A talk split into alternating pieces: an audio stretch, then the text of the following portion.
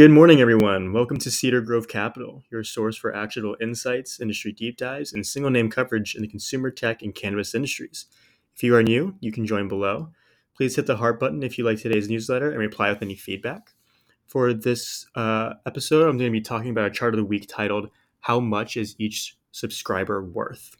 So, in this chart, I've actually highlighted uh, an interesting metric that I noticed um, about like a couple months ago, believe it or not, from Scott, Scott Galloway. I'm not really a fan of him, um, but I do subscribe to his newsletters to see if there's anything potentially I can get ideas from.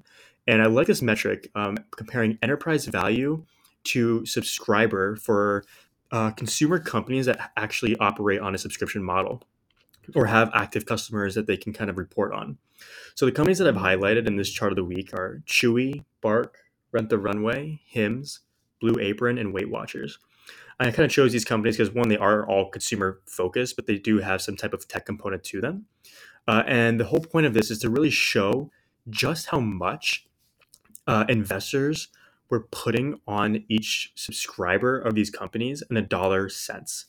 Um, so uh, comparing both at the end of year 2020, which we all know was a very peak time in the, in the market, compared to Wednesday, where everybody's I imagine is getting completely crushed in this in this environment. Uh, most metrics have gone down dramatically. So high flyers like Rent the Runway, Hims, and Bark saw their EV, so the dollar amount per subscriber, crater 85%, 89%, and 90% respectively since they went public seeing where companies were trading just a year ago compared to what they they charge their subscribers and their either an average order value or a monthly plan, which I've highlighted in the chart um, underneath the other chart, more or less shows how much of of a euphoric state the market was just about a year ago. Um, so I do like this metric, and you know, like I, I wanted to share it with you all because I think it's very important when you when you can use this when you can use this metric um, I'm not sure entirely how useful it can be for SaaS related companies because I think people obviously put a premium on tech, which have completely gotten crushed over the last uh, few months.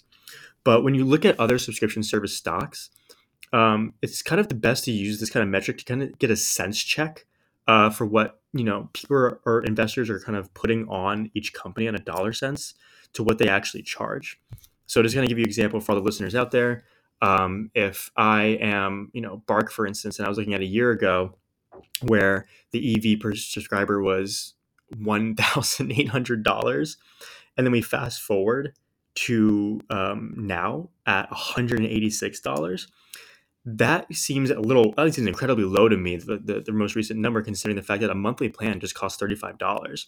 So, I mean, within five months, you, you've met this goal already. Um, whereas, you know, something like Rent the Runway, where when they went public, they were about twenty thousand dollars per subscriber, and then now they're down to just under three thousand. Um, so pretty pretty precipitous drop.